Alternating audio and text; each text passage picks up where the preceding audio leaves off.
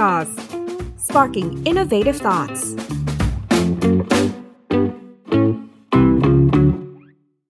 สวัสดีครับคุณผู้ชมขอต้อนรับเข้าสู่ Tech Sauce X Baker McKenzie นะครับอยู่กับผมโจอี้ชัยยุทธนะครับ นี่คือรายการที่เป็นโครงการความร่วมมือกับ Tech Sauce และก็ Baker McKenzie ซึ่งเป็นบริษัทกฎหมายชื่อดัง แล้วก็มีประวัติศาสตร์มาอย่างยาวนาน เราตั้งใจ มุ่งเน้นให้ทุกคนนะครับได้รับความรู้เรื่องของกฎหมาย เพราะว่าเทคโนโลยีเนี่ยมันเปลี่ยนแปลงไปตลอดเวลา แต่ว่าในด้านของการทำธุรกิจเนี่ยที่มีเทคโนโลยีเข้ามาเออจะมีกฎหมายใด ๆ ที่เราควรจะต้องรู้ แล้วก็รองรับสิ่งต่างๆ ที่เป็นสิ่งใหม่เหล่านี้ไหมครับ นอกจากนี้เราก็จะมีคอนเทนต์ดีๆนะครับที่จะเป็นบทความให้ทุกท่านได้ตามอ่าน รวมถึงไลฟ์เซ c ชันแบบนี้นะครับวันนี้นะครับถือว่าเป็น EP ที่ 2 แล้วจากเมื่อครั้งก่อนเนี่ย เราพูดถึงภาพรวมและสิ่งที่ผ่านมาเทรนด์ต่างๆ ของกฎหมาย แต่ว่าในวันนี้นะครับเราจะมาคุยเรื่องที่เป็นกระแสมากๆในปี 2021 ที่ผ่านมาเกี่ยวกับ m e t a เวิร์ดนะครับที่ถูกพูดถึงอย่างมาก แล้วก็มีประเด็นที่ถกเถียงกัน รวมถึง NFT ซึ่งบางคนอาจจะมองว่ามันเป็นสิ่งใหม่มาก แล้วมันจะมีกฎหมายอะไรที่มาดูแลจัดการในเรื่องนี้หรือไม่ เรายังอยู่กับทั้งสองท่าน เช่นเคยนะครับทนายความหุ้นส่วน นั่นก็คือคุณโสมิกาพักพาดวิวัฒนะครับแล้วก็คุณสิรัญญารูวัฒนะนะครับหรือพี่เดย์แล้วก็พี่นัทสวัสดีทั้งสองท่านอีกครั้งครับ ก่อนที่จะเริ่มต้นเนี่ยบางคนอาจจะเพิ่งมาดู EP นี้เป็น EP แรก อยากให้ทั้งสองท่านช่วยแนะนำตัวอย่างเป็นทางการอีกสักครั้งครับค่ะก็สวัสดีทุกคนนะคะสมมิกาภักพาดวิวัฒน์นะคะ เป็นทนายความหุ้นส่วน w บเ k อร์ m ม k เคนซี่ค่ะ สวัสดีค่ะสิรัญญาหรือวัฒนาค่ะ เป็นทนายความหุ้นส่วนของ Baker McKenzie เช่นเดียวกันค่ะ ครับผมเอออย่างที่เกริ่นไปเนี่ยว่าวันนี้เราจะมาคุยเรื่องของ NFT หรือว่า non fungible token ซึ่งปีที่ผ่านมาเนี่ย ถูกพูดถึงเป็นอย่างมาก มีหลายอย่างเลยไม่ว่าจะเป็น NFT art music หรือว่าจะเป็นอะไรต่างๆ เยอะมากๆเลย วันนี้อยากให้ช่วยขยายให้ฟังหน่อยครับ ว่ามีประเด็นอะไรที่น่าสนใจเกี่ยวกับเรื่องนี้บ้างครับ คือคำถามที่จะถามอาจจะเป็นคำถามตั้งต้นแรกก็คือตัว NFT เนี่ยครับเวลาที่เราเป็นผู้ซื้อหรืออมผู้ขายเนี่ย คือมันมันขายอะไร ใช่ คือคือตัวสิ่งที่ซื้อขายกันอยู่เนี่ยซื้อขายอะไรอะไรเงี้ยครับคือ NFT มันก็คือย่อมาจากตัว non fungible token ครับก็คือตัวโทเค็นอันหนึ่งนะคะที่ข้างในเนี่ยมันมีการเอ่อเหมือนกับใส่เป็นข้อมูลเอาไว้ เป็นอืม Meta Data เอาไว้นะคะซึ่งมันจะมิ้นหรือว่าเกิดขึ้นได้ในบนระบบบล็อกเชนนะคะทีนี้สิ่งที่เอามาผูกหรือ represent บนบน NFT เนี่ยก็อาจจะเป็น artworks เป็นงาน เอ่อ moments อย่าง NBA แบครับบเอ่อ shoot บาส แบบเวลาเอ่อนักบาส shoot บาส แล้วก็มี moment ที่สำคัญครับสำคัญเป็นช็อตหรือว่าจะเป็นเพลงเป็นงานศิลปะอะไรก็ได้นะคะ หรือ digital content ต่างๆ ที่ที่อยากจะนำมามิ้นท์ให้เป็น NFT ก็ได้ครับทีนี้คำถามที่ในฐานะที่เป็นนักกฎหมายเนี่ยก็จะโดนถามบ่อยว่า แล้วซื้อซื้อมาแล้วเนี่ย คือคือจ่ายตังค่าใช่มันอะไรมันคืออะไรยังไงคืออะไรหรออืมแล้วเราเราเราไปซื้องาน digital art ที่ครับแบบ Sotheby's มาขายอย่างเงี้ยแล้วอืมหรือว่าเราเข้าไปแล้วเราเราได้ เราได้อะไรกลับมาออเราได้จ่ายด้วยอะไรเราซื้อกันยังไงใช่ยังไงหรือนะเปล่านะคะครับคืออาจจะต้องมองแยกกันว่า NFT หรือตัวโทเค็นเนี่ยอืมมันแยกกันกับตัว underlying work หรือ art ที่ตัว NFT นั้น represent อืมันคนละอย่างกันนะคะอืมคือ NFT คือตัวโทเค็นครัคืบอมันบอกสิทธิ์อืม ว่าเราอะเอ่อเป็นเจ้าของ ใครเป็นเจ้าของสิทธิ์อ่านั้นสิทธิ์นั้น แต่ว่าตัว underlying work ที่เป็นตัว art digital content ต่าง ๆ เนี่ย เวลาเราซื้อ NFT โดยทั่ว ๆ ไป commercially practice ตอน practice ตอนนี้เนี่ย เราไม่ได้ได้เป็นเจ้าของในลิขสิทธิ์ในงาน art นั้นนะคะอ่าอ่าคือเราแค่อาจจะมีสิทธิ์บางอย่างที่ limit ในการที่จะเอางาน art นั้นไปอวดเพื่อนบนระบบอ่าเอาเอา moment ของการชู้ตบาสนั้นนะมา display ครับเอามาบอกว่าอ่าฉันเป็นเจ้าของนะอืมแค่นั้น แต่ไม่ได้หมายความว่าเราเป็นเจ้าของลิขสิ่สิงทธิ์สิ่งนั้นแบบ โดย completely ไม่ใช่ ไม่ใช่อ่าไม่ใช่ artist ที่เขาเป็นคน create ดิจิ t a ลอาร์ตคนนั้นนะคะเขาก็ยังเป็นเจ้าของงาน art นั้นอยู่ generally นะคะครับเว้นแต่โอเค เรื่องนี้มันเป็นเรื่องตกลงกันได้แหละ ว่าเว้นแต่ว่าเขาอยากจะแบบให้เลยให้เลยผูกไปกับอ่า NFT ครับแต่มันจะไม่ค่อยใช่ practice ปัจจุบันที่เป็นอยู่นะคะ ส่วนใหญ่เนี่ยถ้าเราไปดูแพลตฟอร์มที่เป็นแพลตฟอร์ม major หลัก ๆ ที่ที่มีอยู่ OpenSea Rarible หรืออะไรก็แล้วแต่เนี่ยเนื้อหาของ terms and conditions ต่างๆเนี่ยมันก็ค่อนข้างจะชัดอยู่ว่าเอ่อเราได้ไปแค่สิทธิ์ในโทเค็นครับและเอ่อสิทธิ์จำกัดบางอย่างในเรื่องของการเช่น เอ่อเอางานเนี่ยไปโชว์กับเพื่อน เพื่อ non commercial purpose อืมคือห้ามเอาไปใช้ในทางพาณิชย์ครับคือเธออาจจะใช้ในทางแบบส่วนตัวของเธอได้นะแค่ดูเฉยๆอะโชว์เอามาโชว์อวดเอามานู่นนี่นั่นแต่หไม่รือได้ไปว่าหาผลกำไรในตัวนั้น ใช่ใช่ค่ะ เพราะฉะนั้นเนี่ยในแง่ทางกฎหมายอะค่ะเขาจะเรียกว่ามันไม่ใช่สัญญาโอน กรรมสิทธิ์ในลิขสิทธิ์ แต่เขาเรียกว่าการอนุญาตให้ใช้สิทธิ์อย่างจำกัด เหมือนเป็น license เราเรียกว่า license โอ้ในตัว IP จะไม่ใใช่การ transfer of copyright จะไม่ใช่ assignment ไม่ใช่ transfer แต่ผมเชื่อว่าหลายคนอาจจะยังไม่ได้เข้าใจถึงตรงนี้แบบอ่าลึกนะครับใช่เพราะบางคนจะเข้าใจว่า เฮ้ย มันเป็นของฉันละ ฉันซื้อ ฉันเป็นอ่าเจ้าของ ใช่บางคนอาจจะเข้าใจแบบนี้เลย ใช่ แต่คิดว่าจริงๆ น่าจะต้องอ่านในเทอมของของ NFT เพราะว่าจะเป็นลักษณะของการเป็นเจ้าของก็สามารถทำได้นะขึ้นอยู่กับการตกลง ใช่ มันแค่ใช่แค่ต้องต้องเข้าใจก่อนว่าต้องจดูให้ละริงเอียดเนอะๆมันเป็นสิ่งที่เราได้มันเป็นสิทธิ์อะไรอืมแต่ถ้าเอาแบบเป็นเจ้าของเลยก็ได้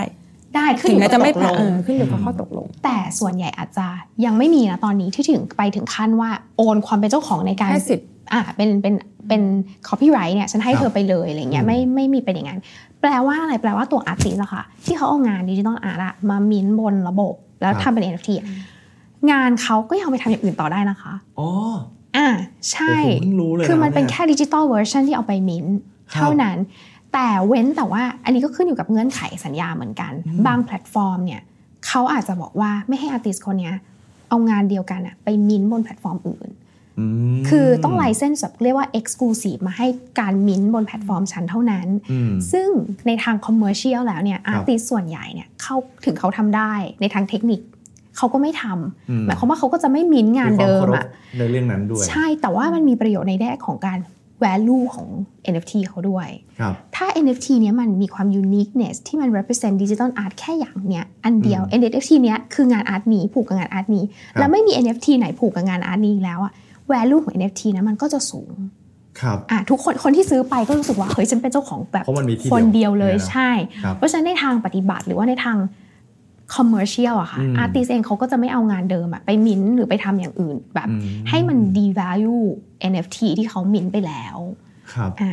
ก็จะเป็นแบบนั้นแต่ว่าทางเทคนิคอาจจะทำได้หรือเปล่าอะไรเงี้ยก็ก็ขึ้นอยู่กับแต่ละกรณีอืมอีกประเด็นหนึ่งที่น่าสนใจก็คือว่าถ้าในโลกของทรัพย์สินทางปัญญาเนี่ยครับเอ่อตอนนี้ถ้าใน Market ก็จะมีการทำ NFT เพื่อ represent งานที่เป็นเรียกว่า copyright work คืองานลิขสิทธิ์อย่างเช่นพวก คอนเทนต์รูปภาพดิจิตอลไฟล์อืมเพลงครับคลิปวิดีโอหรืออะไรอย่างงี้ใช่ไหมคะ พวกนั้นจะอยู่ในโลกของลิขสิทธิ์ก็คือได้รับความคุ้มครองอย่างลิขสิทธิ์ ทีนี้ในในอีกอีกส่วนหนึ่งของกฎหมายทรัพย์สินทางปัญญามันก็จะมีที่เรียกว่ากฎหมายเครื่องหมายทางการค้าอืมคือเกี่ยวกับการคุ้มครอง trademark โลโก้แบรนด์ที่ใช้ identify ว่ามาจาก source ไหนอะไรอย่างเงี้ยครับคำถามก็จะมีคำถามเหมือนกันว่า เอ๊ะแล้วเราเอาแบรนด์อะเอาโลโก้แบบรองเท้ากีฬาเจ๋งๆ หรือ แบรนด์ดังๆอะเอามามินได้ไหมเออเออคำถามก็คือว่าแล้วเวลาไปมินเนี่ยต้องการจะให้คนซื้อ NFT ไปอะเขาได้สิทธิ์อะไรอืมอะก็จะมีประเด็นถามต่อไป ซึ่งตอนนี้เรายังไม่เห็นนะคะว่าแบบเอ้ยมีคนเอาแบรนด์ถึงขั้นแบบตัวเองมามามามินอืมแล้วก็ให้คนซื้อ เพราะว่าคำถามต่อไปก็คือในทางกฎหมายเนี่ยมันจะมีประเด็นยากอยู่นิดนึงคือว่า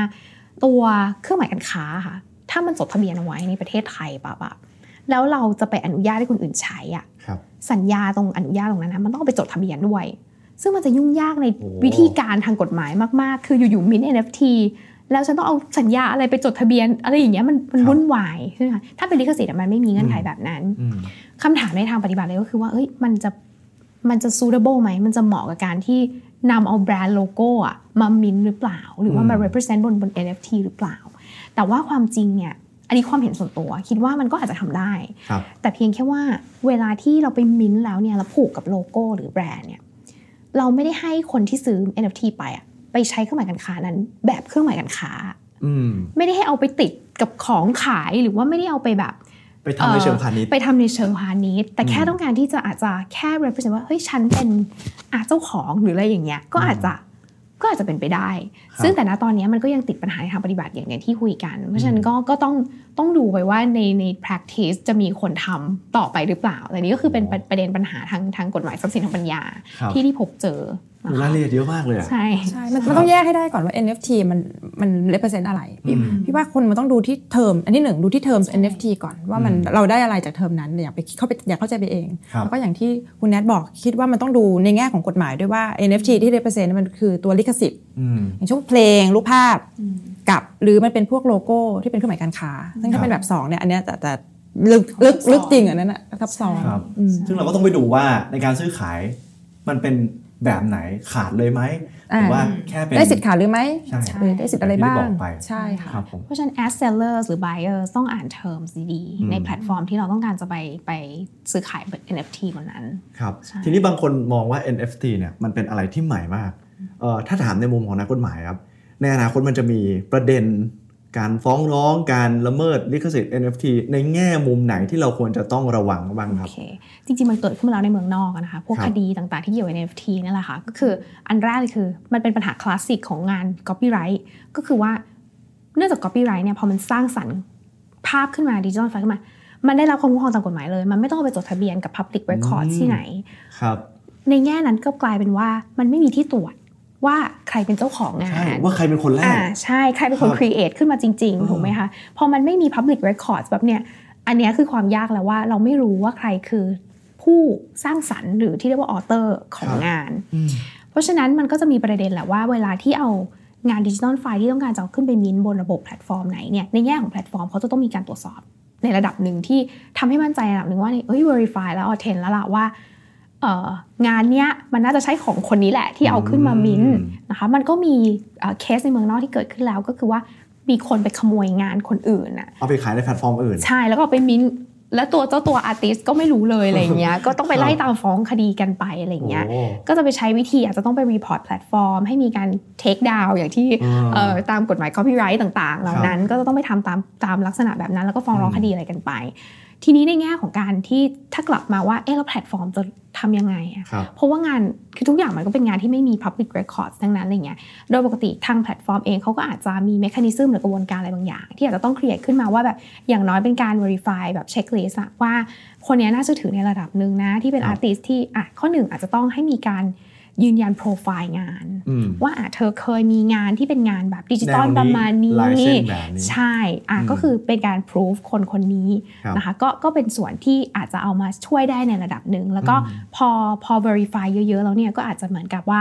เอ่อทำเป็นเหมือนเป็น trusted artist เป็นแบบ certify ให้แล้วก็บอกว่าอ๋ออะคนเนี้ยน่าจะเป็นเจ้าของคนนี้แหละอืมแล้วก็ในทางแพลตฟอร์มเองเนี่ยถ้าเป็นในทางโซนอเมริกา ยังไงเขาก็ต้องมี take down procedure อยู่แล้วอืมก็คือ ถ้าเกิดเขามินระบบขึ้นมามินขึ้นมาบนระบบเขาจริงๆอะแล้วแบบงานมันเป็นละเมิดคนอื่น แล้วตัวเจ้าตัวเขารู้แล้วแหละอืมก็ตัวแพลตฟอร์มเนี่ยด้วยทางกฎหมายเองเขาก็ต้องมี channel ให้มา reportอืมแล้วถ้าเกิดว่าไปตรวจสอบแล้วมันก็เชื่อได้จริงว่าเฮ้ยงานนี้น่าจะโดนขโมยมานะครับเขาก็ใช้วิธีเทคดาวลงไปครับนะคะซึ่งเป็นการกระทำตามกฎหมายอยู่ในอืมมันก็ช่วยได้ในระดับหนึ่งแต่ว่าก็อย่างที่บอกว่ากฎหมายไทยเนี่ยตอนนี้กำลังรออยู่ว่าจะมีการปรับแก้ให้เป็นลักษณะ เดียวกันกับคล้ายๆ กับกฎหมาย DMCA ของอเมริกาอ๋อเพราะฉะนั้นถ้าถ้าเราทำในลักษณะเป็นแพลตฟอร์มที่คล้ายๆ อย่างเงี้ย เราก็ครับอาจจะต้องมีตัว channel เนี่ย take down notice ในแง่ของตัวคนที่เป็นเจ้าของงาน ก็อาจจะมาอาศัย take down notice อันเนี้ยอืมในการที่อย่างน้อยก็คือช่วยเหลือตัวเองได้บ้างในระดับหนึ่งใช่ใช่ว่าแบบเอ้ยไม่มีคนมาอืมขโมยงานฉันไปนะอะไรอย่างเงี้ยค่ะ ทีนี้ผมถามเพิ่มเติมหน่อยครับ เนื่องจากว่า NFT ส่วนใหญ่แล้วแพลตฟอร์มที่คนเอาไปลงนะครับ มันมักจะเป็นแพลตฟอร์มเมืองนอก สมมุติว่าถ้าเกิดมันมีคนที่เอออย่างที่บอกว่าไปขโมยงานคนอื่นแล้วมาลงเนี่ยครับในในเออในแง่มุมกฎหมายของในประเทศไทยตอนเนี้ยครับ มันมีกฎหมายอะไรที่คอจะช่วยคนที่เป็นเจ้าของงานจริงๆไหมครับ หรือว่ามันจะมีบทลงโทษอะไรในตอนนี้ไหมครับสำหรับคนที่นำงานของคนอื่นมาครับคือกฎหมายไทยในแง่กฎหมายลิขสิทธิ์เนี่ยจริง ๆ ถ้าคือคือเราเป็น ภาคีของเอ่อสนธิสัญญา TRIP ซึ่งหมายความว่าผลก็คือหมายความว่า เวลาที่งานเนี้ยไม่ว่าจะ create ในประเทศที่เป็นภาภาคีประมาณร้อยกว่าประเทศเนี่ยครับก็ได้รับความคุ้มครองในไทยเหมือนกันโอ้อะแปลว่าคือสมมติว่ามันเกิดการกระทำการอะไร อันนี้ในทางทฤษฎีก่อนนะคะครับคือในตัวเจ้าของลิขสิทธิ์เขามีสิทธิ์ หรือว่าสามารถเดินเข้ามาฟ้องร้องคดี หรือว่ามาดำเนินคดีทางศาลในประเทศไทยได้ เพียงแต่ปัญหาของมันก็คือว่าในระบบออนไลน์อะอืม ไม่ใช่แค่ประเด็นของ NFT แต่ว่า Cyber Criminal หรืออะไรต่าง ๆ ที่มีประเด็นในด้านออนไลน์แพลตฟอร์มอะการจะไปหาตัวคนกระทำความผิดอะค่ะยากมันค่อนข้างจะยากใช่ครับใช่แล้วก็ครับบางทีเออมันก็ใช้วิธีการติดตามหรืออะไรเงี้ยมันก็ค่อนข้างอืมที่จะในทาง practice อะมันหาตัวยากพอสมควรจริง ถ้าเป็นเอ่อลักษณะของการที่เราไปใช้เอ่อซื้อบนแพลตฟอร์มอาจจะต้องไปดูนิดนึงว่าในเอ่อ terms terms of use หรือ terms of service ในแพลตฟอร์มอะ เขากำหนดอะไรไว้หรือว่าเขาเขียนอะไรไว้บ้างไหม แต่ส่วนใหญ่เนี่ยแพลตฟอร์มก็จะลิมิต liability ของตัวเองพอสมควรครับอืมก็อืมก็อาจจะต้องไปดำเนินคดีในประเทศนั้นๆ ที่เกี่ยวกับอืมการฟ้องร้องคดีกันไปตามหลักแบบนั้นเหนื่อยแทนเลยใช่นะใช่ถ้าเกิดค่ะคนที่โดนเนี่ยครับเพราะว่าฟ้องในประเทศไทยอะค่ะครับสุดท้ายฟ้องไปก็หาตัวผู้กระทำความผิดไม่เจออมแล้วก็ไม่รู้จะไปหาใครอยู่ดีอะไรอย่างเงี้ยครับส่วนใหญ่คือ ถ้าถ้ากฎหมายไทยออกอย่างหนึ่งทางที่มันอาจจะช่วยก็คืออาจจะมี take down ซึ่งจริงๆ ถ้าแพลตฟอร์มที่เขาเป็น global มากๆอะเขาก็นั่นแหละจะจัดการเรื่องนี้ให้ดาวอยู่แล้วตรงนี้น่าจะอืมเป็นตัวช่วยในระดับหนึ่คงรับอยู่แล้ว ถ้าแพลตฟอร์ม originate มาจากอเมริกาทุกทุกแพลตฟอร์มจะมีเรื่อง take down notice อยู่แล้ว ก็เป็นอืมอีก way นึงที่ที่จะช่วยได้อืมค่ะ ก็มีใช่กฎหมายคุ้มครองอยู่แล้วอย่างที่บอกไว้ว่าเป็นภาคี 100 ประเทศ ก็ประเทศไทยก็รวมอยู่ในนั้นด้วย ก็ฟังเราก็มีความสบายใจเพิ่มมากขึ้นแต่ว่าถ้าคนที่โดนจริงๆอาจจะมีความยุ่งยากหน่อยแต่เราสามารถจัดการได้แหละ ทีนี้มาคุยกันต่อครับ อย่างปีที่แล้วเนี่ย Facebook ได้ประกาศมาจะมี Metaverse หรือว่าโลกเสมือนจริงเกิดขึ้นมาโอ้โหถือว่าเป็นสิ่งใหม่มาก ทีนี้ในด้านของนักกฎหมายแหละครับ สิ่งที่จะต้องเข้าไปดูแลควบคุมกฎหมายที่จะออกมารองรับอะไรแบบนี้ มันมีประเด็นอะไรที่น่าสนใจไหมครับ คือคือพี่มองว่านะเมตาเวิร์สเนี่ยค่ะ มันก็เหมือนกับมันเป็นโลกเสมือนจริง ที่ครับมันเรามองว่าเป็นเป็นเรื่องใหม่อืมใช่ไหมคะซึ่งซึ่งมันเป็นโลกที่ทำให้เราเหมือนแบบมีอ่าให้ให้คนสามารถที่จะเข้ามาเจอกันในโลกเมตาใช่ไหมคะครับมามาประชุมมาบันเทิงมาซื้อขาย ของพูดง่ายๆคือก็เหมือนกับอีกโลกหนึ่งที่มนุษย์เข้ามามีปฏิสัมพันธ์ต่อกัน ซึ่งจริงๆแล้วเนี่ยที่ผ่านมาในอดีตอะค่ะเราก็มีเหมือนเรามีโลกที่เปลี่ยนมาตลอดตั้งแต่เมื่อก่อนเราก็เรียกว่า traditional world คือโลกปกติที่เราเจอกัน เราซื้อขายสินค้าครับเราไปธนาคารอืมใช่ไหมคะโลกต่อมาโลกอินเทอร์เน็ตบางทีเราไม่ไปซื้อขายสินค้า เราไปซื้อขายบนอินเทอร์เน็ตเราไปธนาคารทางอินเทอร์เน็ตโลกที่3มันจะเป็นโลกที่เป็นบล็อกเชนและที่อาจจะเป็นเหมือนแพลตฟอร์มที่มีเทคโนโลยีที่เร็วขึ้นเป็นบล็อกเชนทำให้มี smart contract แล้วก็โลกที่4ก็ที่ว่ามันคือโลกเมตาเวิร์สแหละ แต่ไม่ว่าจะโลกไหนเนี่ยจริง ๆ ถ้ามองดีๆอะค่ะ มันคือการเปลี่ยนแปลงของเทคโนโลยีที่เกิดขึ้นทำให้ transaction ต่างๆ รูปแบบมันเปลี่ยนไป แต่ว่าพฤติกรรมของมนุษย์ การปฏิสัมพันธ์ของคนเนี่ยหลักการอะ underlying มันเหมือนเดิม ยังคงเหมือนเดิม ใช่ ที่พูดมาทั้งหมดเนี่ยคือกำลังจะบอกว่า บางทีมันอาจจะไม่จำเป็นขนาดนั้นที่ต้องมีอืมกฎหมายใหม่เอี่ยมออกมาอืมเพื่อที่จะหรือวิเคราะห์ในแง่กฎหมาย ที่ว่าต้องมีกฎหมายอะไรใหม่มาดูครับ Metaverse แต่ว่าประเด็นของการวิเคราะห์กฎหมายเกี่ยวกับ Metaverse คือ คือเราต้องไปดูที่ substance หรือเนื้อหาของปฏิสัมพันธ์ที่จะเกิดขึ้นบน Metaverse นั้นอ่าๆว่ามันคืออะไร อย่างเช่น ถ้าเป็น Meta- Metaverse ต้องมีการซื้อขายสินค้าครับบน Metaverse หรือมีการขาย NFT บนอืม Metaverse มันก็คือการซื้อขายอย่างหนึ่งก็กลับมาดูกฎหมายลิขสิทธิ์อย่างที่อืมคุณแนทเล่าครับใช่ไหมคะ หรือว่าถ้าเป็นเรื่องของ behavior ของการจับเอ่อ ข้อมูลของคนที่ใช้มีพฤติกรรมอยู่บน Metaverse แล้วก็คนที่ให้บริการแพลตฟอร์ม ก็จับเหมือนเก็บข้อมูลของคนที่ให้บริการบนคนที่ใช้ Metaverse อยู่ มันก็กลับมาดูกฎหมายเหมือนเดิมกฎหมายคุ้มครองข้อมูลส่วนบุคคลอ่าว่า PDPA อ่าว่าอยู่เก็บครับข้อมูลส่วนบุคคลของเขา ถ้าเขามาขอลบข้อมูลของการใช้หรือว่า ให้บริการบน Metaverse เขาขอลบทำเราลบได้ไหมอย่างเงี้ยครัค่ะบอืมก็เราจะบอกว่าจริง ๆ กฎหมายที่เกี่ยวข้องกับ Metaverse มันก็คือกฎหมายที่มีอยู่แล้ว แต่ว่าเราต้องจับ substance ว่าพฤติกรรมที่เกิดขึ้นมับนนเกิดอะไร Metaverse ขึ้นมันเกิดอะไรขึ้นนะอ่าซึ่งมันก็มีกฎหมายที่วนเวียน around เกี่ยวกับเรื่อง Metaverse ไม่ว่าจะเป็นครับเรื่องกฎหมายทรัพย์สินทางปัญญาอืมใช่ไหมคะกฎหมายที่เกี่ยวข้องกับการคุ้มครองข้อข้อมูลส่วนบุคคลครับอ่ากฎหมายเกี่ยวกับ AI อืมอ่าแล้วก็อาจจะกฎหมายที่เกี่ยวข้องกับการซื้อขาย ถ้ามันมีการซื้อขายสินค้าบน Metaverse ก็กฎหมายเดิมนี่แหละ แต่เราก็แค่ปรับ ปรับท่าปรับสภาพแบบปรับฟอร์มแต่อืมซับสแตนเนื้อเดิมครับก็คือซื้อขายสินค้าถ้าใครโกงก็ใช้กฎหมายเดิม ถ้าใครทำผิดอาญาซื้อขายหรือมีการหลอกช่อช่อฉนกลลวงอะไรก็เป็นกฎหมายเดิมรองรับอยู่แล้ว ใช่ แต่มันคือต้องจับประเด็นให้ได้ว่าอ่าพฤติกรรมที่เกิดขึ้นหรือม transaction บน Metaverse อะมันมันมีอะไรบ้างอะค่ะอืมเหมือนที่เดย์กำลังจะบอกว่าจริงๆแล้วเนี่ยมนุษย์ก็ยังคงใช้ชีวิตเหมือนเดิมทำการค้าขายเหมือนเดิมอืมเจอกันพูดคุยเหมือนเดิมแม้ว่า เราจะเปลี่ยนสถานที่ใช่จากโลกที่เรา พูดคุยกันแบบนี้ แต่เราไปพูดคุยกันใน Metaverse ใช่แล้วบางทีอาจจะมีการโกงการซื้อขายเกิดขึ้น มันก็ใช้กฎหมายในชีวิตความเป็นจริงเนี่ยมาครอบคลุมดูแลได้ แต่เราแค่เปลี่ยนว่าการโกงเนี่ยมันเกิดขึ้นใน Metaverse ประมาณใช่นั้นถูกแต่ว่าความครับเปลี่ยนมันไม่ได้ถึงกับว่าเอากฎหมายเดิมไป หรือว่าอืมเราใช้ thinking หรือ analysis analytical thinking แบบเดิมไม่ได้ เพราะกฎหมายเดิมมันเหมือนกฎหมายที่ลากมาสองแบบหลายหลายสิบหลายร้อยปีที่แล้วครับอ่าใช่ไหมคะเพราะฉะนั้นเนี่ยใช่ไหมเราก็ไม่สามารถที่จะต้องใช้ความคิดเดิมๆได้ เราก็ต้องคิดเราต้องเข้าใจในแง่กฎหมายด้วย ว่าจริง ๆ หลักการแท้ๆจริงของกฎหมายที่จะจับเรื่องของการโกง หรือกับอืมเรื่องของการซื้อขายเนี่ยมันมีหลักการยังไง แล้วเราก็อย่าดูพูดง่ายคืออย่าตีความแค่ตัวอักษรแต่ตีความที่เจตนาของกฎหมายว่าอืมมันจะมามาเกี่ยวข้องหรือมาแอพพลายกับตัว m Metaverse ยังไงนะครัคะบแต่ว่ามันมีกฎหมายบางอย่างที่เป็นกฎหมายที่ที่เกี่ยวข้องกับประเด็นใหม่ๆใน Metaverse เลย อย่างเช่น การซื้อขายอ่าสินค้าบริการ Metaverse มันอาจจะใช้ระบบ blockchain ที่เป็น smart contract อืมซึ่งมันก็ไม่ใช่ contract แบบและแบบดั้งเดิมครับอ่าซึ่งซึ่งอันเนี้ยก็ต้องดูว่าในแง่กฎหมายเกี่ยวกับสัญญานะคะมันสามารถมาปรับใช้กับตัว smart contract ได้มากน้อยแค่ไหน หรือว่าคนที่เป็นคนสร้างโค้ด คือ smart contract มันคือสัญญาที่ไม่ใช่เป็นกระดาษที่เราจะลากไปกระดาษครับมันเป็นการทำ coding อืมเพราะฉะนั้นก็ต้องกลับมาดูว่าเออไอ้สัญญาที่เป็น coding ที่อยู่ใน smart contract อะมันร่างข้อความมาอย่างไร แล้วมันหนึ่งข้อร่างข้อความมาเป็นสัญญาที่ถูกต้องตามกฎหมายหรือเปล่านะคะหรือว่าข้อสัญญาที่เป็น smart contract มันเหมือนเป็นสัญญาที่บังคับใช้ enforceable ได้เลย โดยที่ไม่ต้องมีใครบังคับใช้เพราะมันใช้เทคโนโลยีอย่างเงี้ยค่ะก็ต้องมาดูว่าจริง ๆ แล้วมันมี ความถูกต้องไหมที่จะ enforceable ตามเจตนารมณ์ของผู้สัญญาหรือเปล่า อันนี้ตัวอย่างอะไรอย่างเงี้ยครับค่ะอืมมันก็จะมีเทคโนโลยีที่เพิ่มเติมขึ้นมาอืมรวมทั้งเทคโนโลยี AI ที่อยู่บน smart contract ด้วยที่ที่เกี่ยวข้องกับกับการ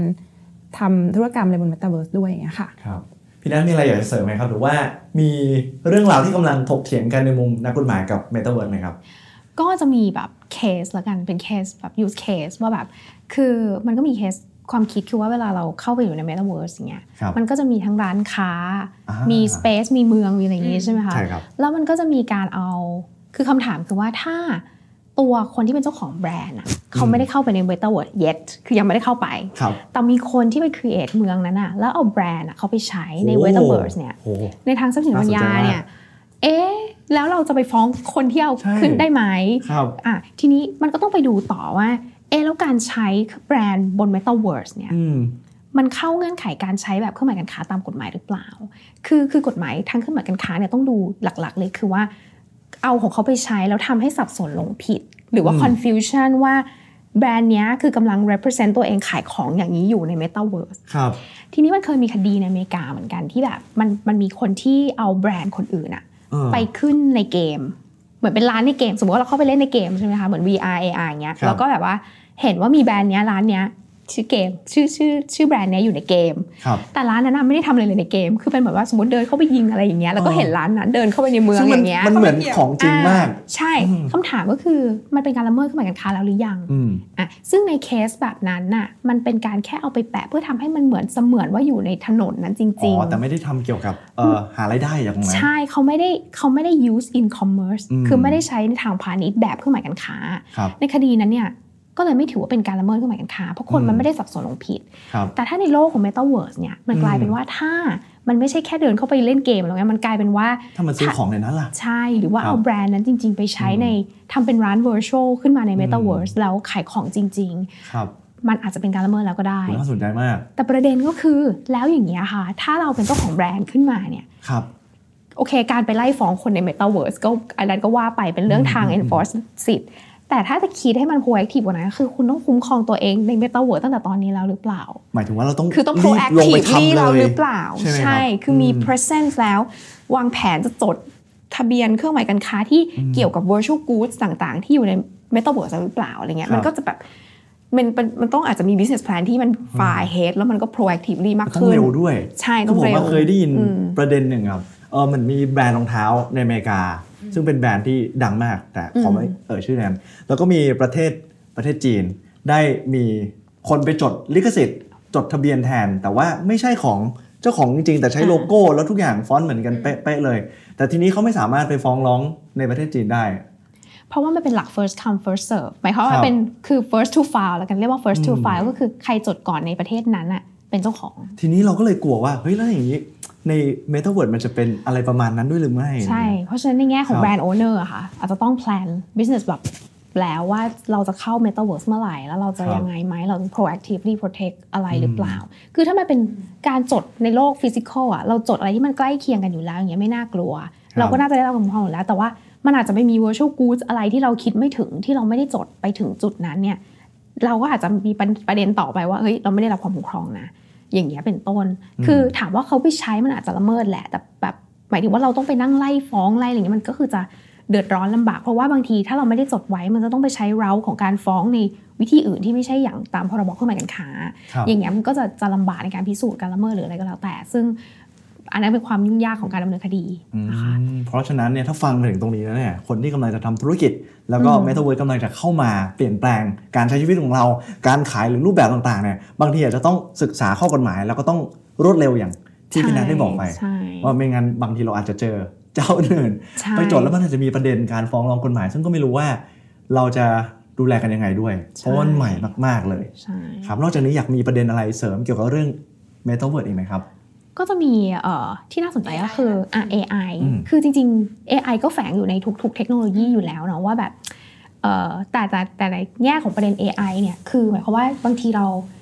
เนื่องจากใน Metaverse เนี่ย มันจะมีทั้งคนจริงและ AI ครับคือมากันแบบมากันมากันแบบไม่รู้ใครเป็นใครอันนี้ก็ที่จะเขามีจะชอบพูดว่าใช้อวตารอ่าอ่าอ่าอวตารเนี้ยอาจจะมีคนตัวตนจริงอยู่ในโลคกรับแต่อาจจะมี AI ด้วยใช่ไหมคะอ๋อประเด็นแต่ก็มันคืต้อองทำแล้วใครเป็นคนที่คุมเจ้า AI นี่ใช่คนนั้นเราต้องรับผิดถ้า AI ทำอะไรผิดใช้อวตาเป็นผู้หญิงอ่าแต่คนที่คุมเป็นผู้ชายอ่าอะอย่างเงี้ยแล้วมี AI อีกที่ไม่ได้เป็นคนคนไหนเลย แต่มีคนใช่เป็นคนสร้างครับอ่าแล้วพฤติกรรม AI มีปัญหาใช่ทำไงก็คือมันก็จะมีประเด็นแล้วว่าแบบเฮ้ยถ้า AI มันพัฒนาไปถึงจุดที่เขาสามารถ create อะไรบางอย่างได้เองคิดเองสร้างอะไรหมคิดเองสร้างเองโน่ากได้ลัวเอมากงเหมือนหนังเลยอ่าหนังไซไฟใช่เลยใช่ครับผมพอไปถึงจุดนั้นปั๊บเนี่ยคำถามก็คือว่าถ้าคำถามแรกจริงๆเป็นคำถาม AI แบบคลาสสิกก็คือว่าถ้า AI create อะไรบางอย่างเนี่ยอืมใครเป็นเจ้าของ แล้วใครจะรับผิดชอบอะแล้วถ้าถ้าเกิเกิดดมีมีปัปัญญหาหา legal อืม liability ต้องทำยังไง แล้วถ้ามันซับซ้อนไปกว่านั้นคือ AI ร่วมสร้างกับคนโอ้โห มันจะหารสิทธิ์ครึ่งกันยังไงรับผิดกันยังไงอะไรอย่างเงี้ยมันก็จะเป็นเรื่องที่ประเด็นปัญหาทางกฎหมายทางทฤษฎีต้องคิดไปก่อนนะคะแต่ว่าครับก็คือมันก็อาจจะเกิดขึ้นจริงในอนาคตอืมซึ่งณตอนเนี้ยอืมจริง ๆ AI ที่มันใช้อยู่ในปัจจุบันมันไม่ถึงขั้น advance ที่ถึงขั้นเป็นแบบว่าทำเองคิดเองได้ขนาดนั้น คือส่วนใหญ่มันจะอยู่ในระดับที่ประมาณว่า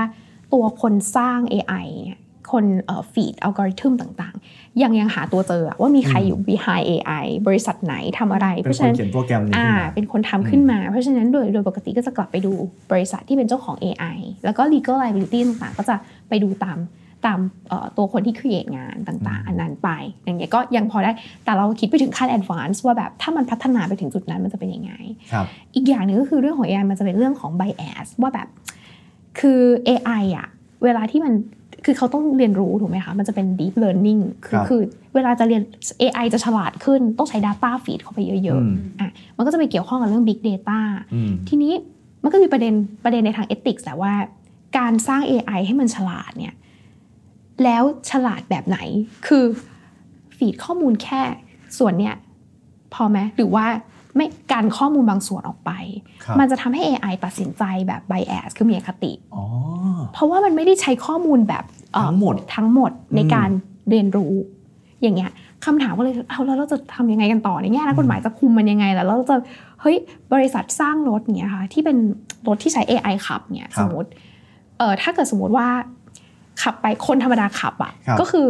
เราเห็นว่าข้างหน้ามีรถบรรทุกข้างอืมขวาเป็น เป็นมอเตอร์ไซค์แล้วสมมุติว่าเราเบรกแตกอย่างเงี้ยเราจะหักหลบทางไหนมันใช้มัน instinct ถูกไหมคะในการที่รักษาชีวิตตัวเองอืมแต่ถ้ารถคันนั้นเป็น AI ขึ้นมาอย่างเงี้ยแล้วเรา feed ข้อมูลไปว่า ด้วยด้วยความคิดของเจ้าของคน feed ข้อมูลว่า ให้รักษาชีวิตของเราผู้โดยสารอ่าผู้โดยสารสำคัญที่สุดอะไรอย่างมันก็จะหักหลบไปอีกทาง ซึ่งอาจจะไปชนมอเตอร์ไซค์มันชนมอเตอร์ไซค์แต่ถ้าเกิดว่าเขามองอีกแบบคนที่ feed ข้อมูลอาจจะบอกว่าไม่ฉันรักโลก ฉันคิดว่า human rights คือสิ่งที่สำคัญไอ้ให้ชนคนอื่น ให้ชนคนอื่น ไม่ใช่ขับไปเพื่อรักษาชีวิตคนขับครับมันขึ้นอยู่กับอัลกอริทึมแล้วก็ Data ที่แล้วก็ฟีดข้อมูลที่เขาได้รับไปใช่ก็จะตัดสินใจเลือก ทางไหน ใช่ อันนี้คือ bias ที่มันจะเกิดขึ้นกับ AI มันก็เลยมีอืมความคิดของในหลาย ๆ ประเทศอย่างสิงคโปร์ยุโรปเนี่ยครับเขาก็ทำเหมือนเป็น ethical framework ขึ้นมา ไม่ใช่กฎหมายหรอกแต่เพียงแค่ว่ามันเป็นแบบเอ่อ ethic guideline ให้กับคนที่พัฒนา AI อะค่ะ ให้คำนึงถึงหลักจริยธรรมบางอย่าง ในการใช้ Data ไม่ให้เกิด bias คุ้มครองผู้บริโภคอะไรแบบนั้น ก็ก็เป็นอีกประเด็นหนึ่งที่ที่จริง ๆ มันก็เกี่ยวแหละเพราะว่าเพราะว่า AI สุดท้ายมันจะเอามาใช้ใน Metaverse เยอะมาก ๆ เหมือนกันโอ้โหใช่ วันนี้ข้อมูลแน่นมาก แล้วก็แบบใช่เหมือนเรากำลังพูดถึงอนาคตแต่จริงๆแล้วมันไม่ใช่อนาคตมันคือปัจจุบันแล้ว ใช่โอ้ใช่โหสุดท้ายนี้มีอะไรอยากจะฝากกับคุณผู้ชมไหมครับ พี่ว่ามีอีกประเด็นหนึ่งที่อะน่าจะอยากเล่าเรื่องคอนเทนต์เอ่อเรื่องของกฎหมายที่ควบคุมเกี่ยวกับคอนเทนต์เพราะว่าทุกวันเนี้ย มันก็จะมีการคอนเทนต์ในเว็บไซต์อะไรต่างๆ ก็คงมีกฎหมาย แต่พอมันเข้าสู่โลกแห่ง Metaverse แล้ว พี่ว่าครับมันจะมีคอนเทนต์ที่เพิ่มเติมในรูปแบบต่างๆ มากมาย ซึ่งพี่เข้าใจว่ามันมีกฎหมายหรือเทรนด์ที่เริ่มจะที่จะเข้ามาคุ้มครองหรือมาควบคุมเกี่ยวกับการการคอนเทนต์ในแพลตฟอร์มหรือพี่ว่าน่าจะเข้าข่ายของ Metaverse ด้วยค่ะใช่ใช่คือประเทศไทยตอนนี้มันยังก็มีกฎกฎหมายในระดับหนึ่งพวกเอ่อพรบคุ้มครองเอ่อคอมพิวเตอร์กฎหมายคอมพิวเตอร์นะคะกฎหมายลิขสิทธิ์อะไรพวกนี้ก็มีอยู่เหมือนกัน แต่มันมีเทรนด์ ในต่างประเทศที่มีเป็นเหมือนกับกฎหมายเฉพาะเลยที่กำกับดูแลเรื่องคอนเทนต์โดยเฉพาะว่า digital content ที่จะเกิดขึ้น หรือในแง่ของกฎหมาย specific มาก ๆ อย่างเช่นพวกแบบเอ่อแพลตฟอร์มที่เอ่อเขาเรียกว่า target ไปที่เด็กเนี่ย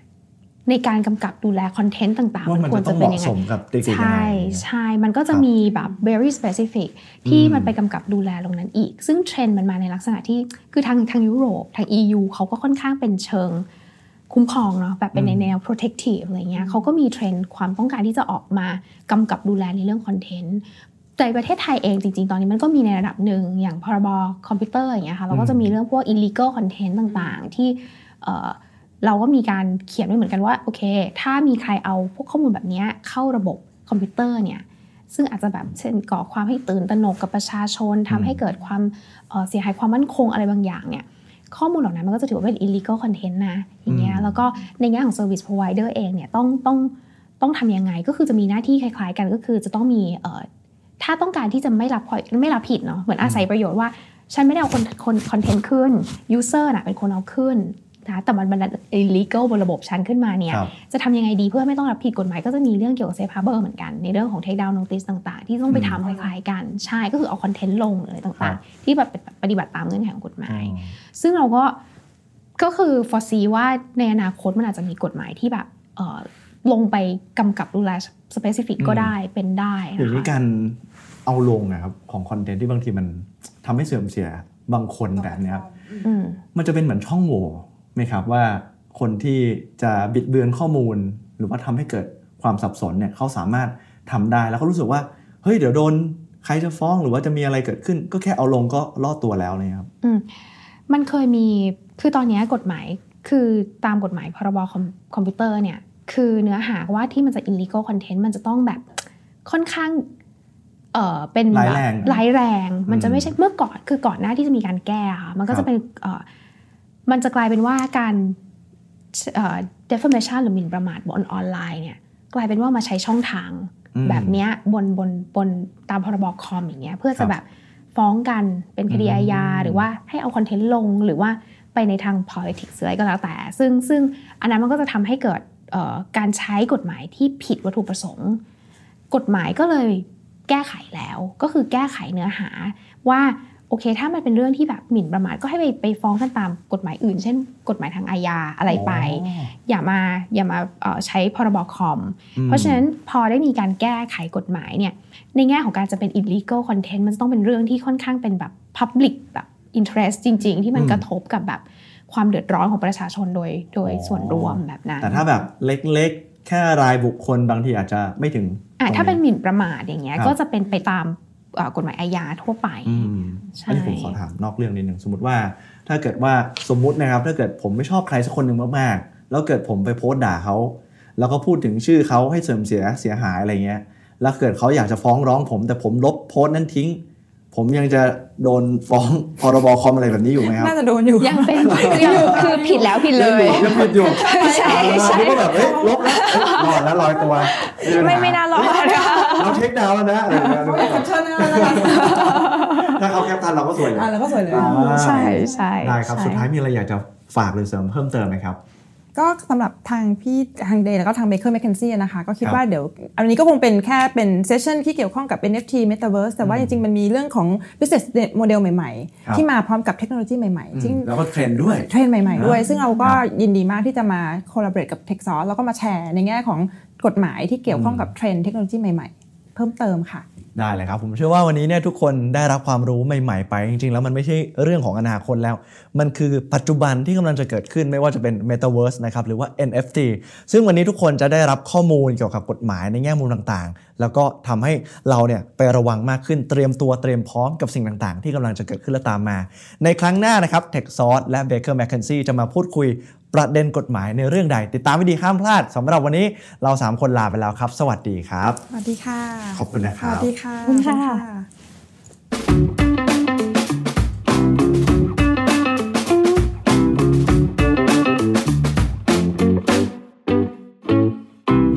Tech Sauce, sparking innovative thoughts. ครับ